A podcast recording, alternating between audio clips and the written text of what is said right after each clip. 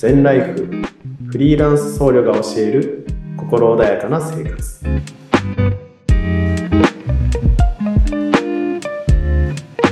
はい、えー皆さんこんにちは。全インストラクター総統集僧侶の深澤良道です。全ライフフリーランス僧侶が教える心穏やかな生活本日もお送りしていきたいと思います。どうぞよろしくお願いいたします。はい、えー皆様いかがお過ごしでしょうか、えー今収録しているのが12月11日ということなんですけども3日前の12月8日ですね。こちら仏教徒にとってとても大切な日となっております。えーそれはですね、お釈迦様がお悟りを開かれた日ということで、まあ、この日は世界中の仏教徒がですね、お釈迦様のご遺徳を忍び、いろんな法要であったりとか、イベントを開催する日となっております。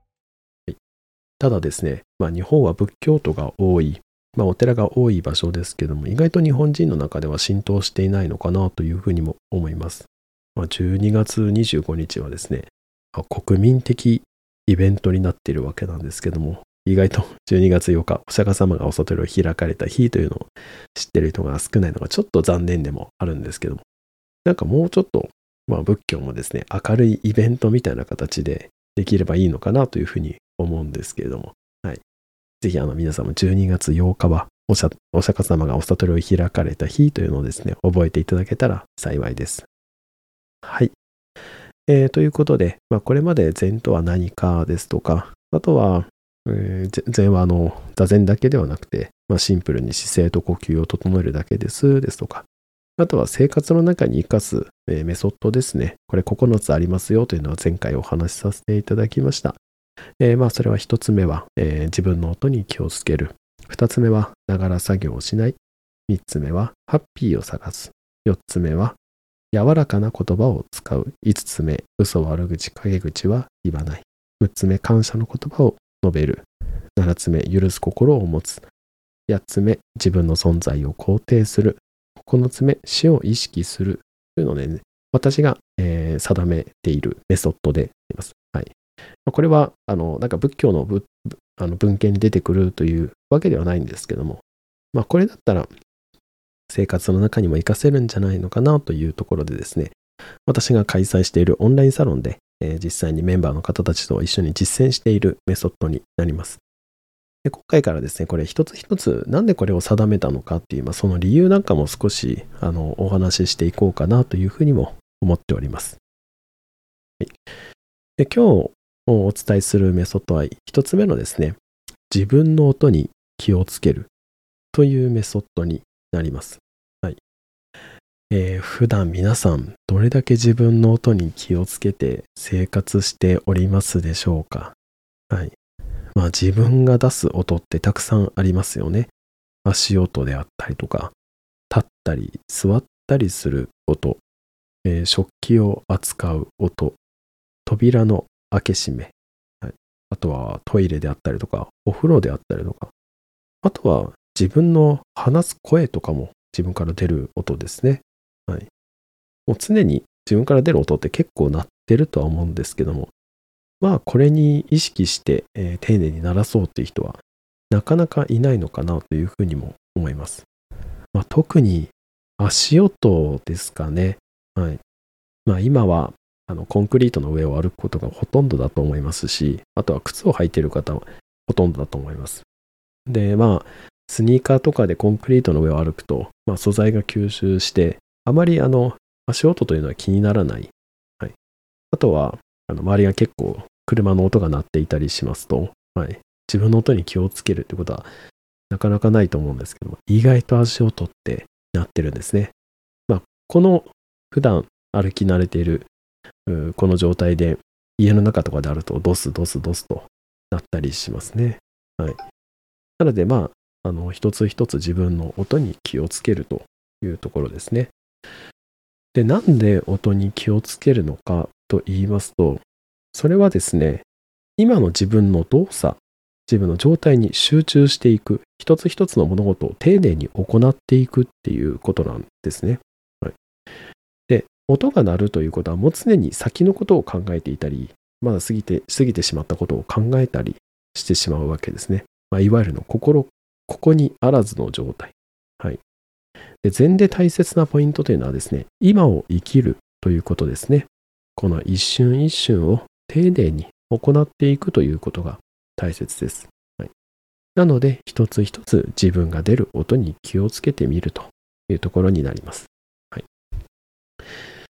えー、私が修行した大本山永平寺は、これはですね、本当に常に静かな状態なんですね。周りの街の喧騒とかがない状態。はい、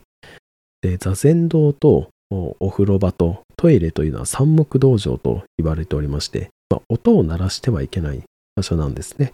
なので、もちろん喋ってはいけないですし、あとは自分から出る音も極力、あのー、静かに行っていく。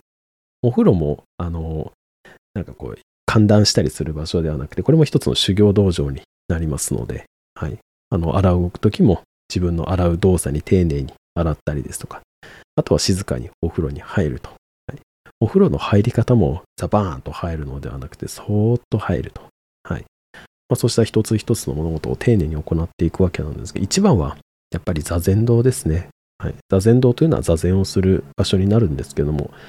座禅堂は、あのよく寝て半、えー、寝て一畳、起きて半畳、寝て一畳というふうに言いますけども、生活をそこで結構行うわけですね。寝るときも座禅堂で寝ますし、ご飯を食べるのも座禅堂で行います。生活を結構多くの時間そこの座禅堂で過ごすわけになりますね。はい、先ほど12月8日はお釈迦様がお悟りを開かれた日というふうにお伝えしましたけれども、まあ、お釈迦様は、えっと、1週間座禅瞑想をされまして、まあ、12月8日に、えー、悟りを開かれたというふうにえー、故事として伝わってますけども、まあ、お釈迦様のこの時の座禅瞑想をされたというところに倣ってですね、私たちの修行道場、曹洞宗をはじめ、いろんな座禅道場ではですね、えー、摂心と呼ばれる期間に入ります。これは、朝起きてから夜寝るまで、常にこう座禅堂で座禅をしながら過ごすという集中座禅期間になるんですけども、まあ一日の大半をこの座禅堂で過ごすわけなんですけども、本当にこの一週間ですね、ほとんど音が出ないような、はい、生活をするわけですね。なので、もう一つ一つの物音がですね、まあ、五感がすごく敏感になるんですよね。で、私たちが修行している修行道場は参拝者の方がたくさん多くいらっしゃいますので、参拝者の方も、まあ、あの、すれ違ったりとか歩いたりするんですけど、まあ、本当にあの、スリッパの音ですね。まあ、これが、あの、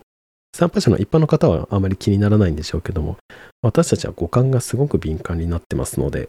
あの、こういう言い方ちょっと失礼なのかもしれないですけど、普通にペタペタという音がですね、結構騒音のような形で気になってしまいます。ああ、なんか、この歩くということの動作一つにもですね、やっぱりこう自分に対して意識が向いていないと、ペタペタと歩く音が鳴ってしまうわけですね。まあ、このように一つ一つの物事を丁寧に行っていくと、音というのは立たなくなっていく。はい。今この瞬間、この瞬間を丁寧に行っていく。歩くときは、しっかりと音が鳴らないで足の裏の感覚に意識を向けて、そしてご飯を食べるときも茶碗が、食器が音が鳴らないように上げ下げをする。お風呂に入るときも、トイレをするときも、